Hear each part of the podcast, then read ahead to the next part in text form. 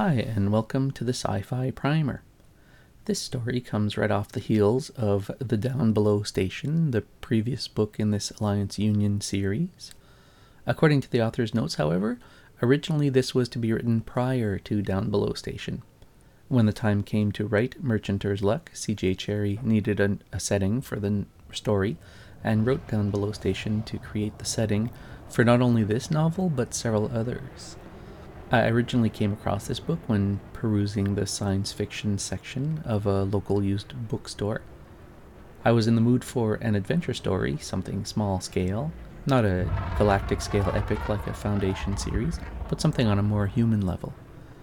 This cover promised as much, a young woman with a pistol in the control room of a spaceship. Now, while it's said that one can't judge a book by its cover, a poor cover can turn a reader away from a potentially good read. In this case, the story delivered pretty much exactly what the cover suggested. This image is in the 70s and 80s style of science fiction art, almost like a snapshot of a scene from the story. If we compare that to the current cover for this story, it's quite the difference. More abstract and not entirely descriptive of the contents, it's very nice, but if I saw this in the bookstore, I might not have been tempted to pick it up. As it was with the original, I ended up reading a dozen stories by this author after this discovery, so maybe you can judge a book by its cover sometimes, but check the book reviews just in case. Now, on to the story. It happens several years after the events of Downbelow Station. There's a merchanter ship that's run by a solo captain by the name of Sandor Kreia. Spelled Kreja, I think it's pronounced Kreia. He goes by the alias Edward Stevens. This is because as a ship owner flying at the margins of society, he's had to change his ship's name and his own name several times over the years to avoid bad debt. We learn that his ship, Lucy, was once named Lissing and was overrun by pirates years back. Almost the entire crew died and now there's just him. The pirates were the former Earth warships of the previous novel, who after their rout at Tau Ceti have resorted to piracy. At a bar at Viking Station in Epsilon Eridani, our protagonist hooks up with Alison Riley of the merchant ship Dublin Again, a very different kind of ship, very by the book, wealthy and run by a powerful merchant family. Sandor learns from Alison that there are rumors of new trade routes opening between Pell Station at Tau Ceti and the old mothballed Earth stations. He does a series of risky jumps from Epsilon Eridani to Tau Ceti, and arrived there in record time, just 2 days after the Dublin Again ship. His little one-man outfit, keeping up with a gigantic merchant megaship over 3 jumps, makes him a bit of a local celebrity. The last thing he needs, given his counterfeit credentials.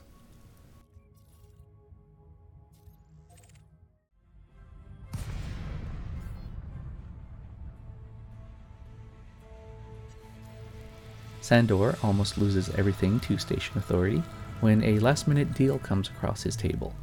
Alison Riley of Dublin Again knows she'll never ascend to bridge crew on her family's megaship. With a loan from her organization, she gets cargo and makes a deal with Sandor to come aboard his small operation as second-in-command, along with 3 of her cousins as crew.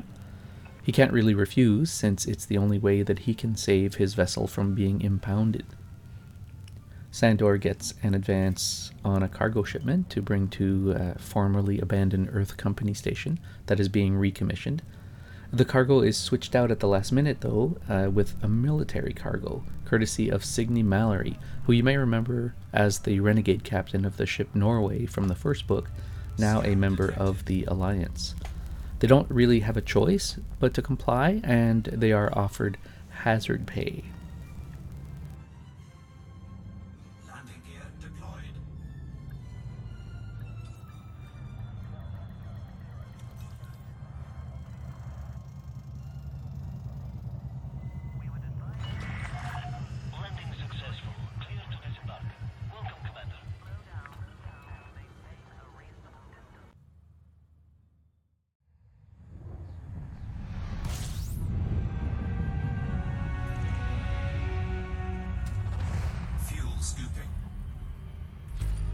Fuel scooping complete. After a few tense but mainly uneventful jumps to Kruger 60, they arrive at Venture Station. All is not as it seems, though. Their ship is boarded by Maziani pirates, who have control of the station. Captain Stevens, now revealed to be Sandor, selects a Riley crew member to pretend to be a recent hire, and gets the other three to hide in the ductwork. This proves to be fortuitous, because after Sandor and his crewmate are taken off ship, the remaining hidden Riley crew members easily overpower the lone pirate left behind to pilot the ship into dock.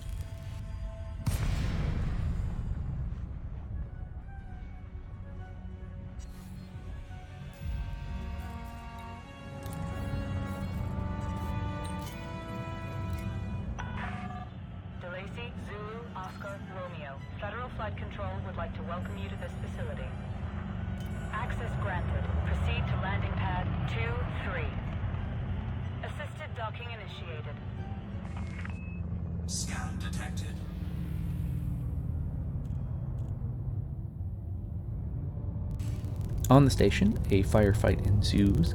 Our captain and his crewmate get shot, fortunately not fatally. At the same time, the cavalry comes in the last minute in the form of the carrier Norway, as well as the Riley flagship Dublin Again, and some other well-armed Alliance vessels. The Maziani pirates beat a hasty retreat, probably living to fight another day.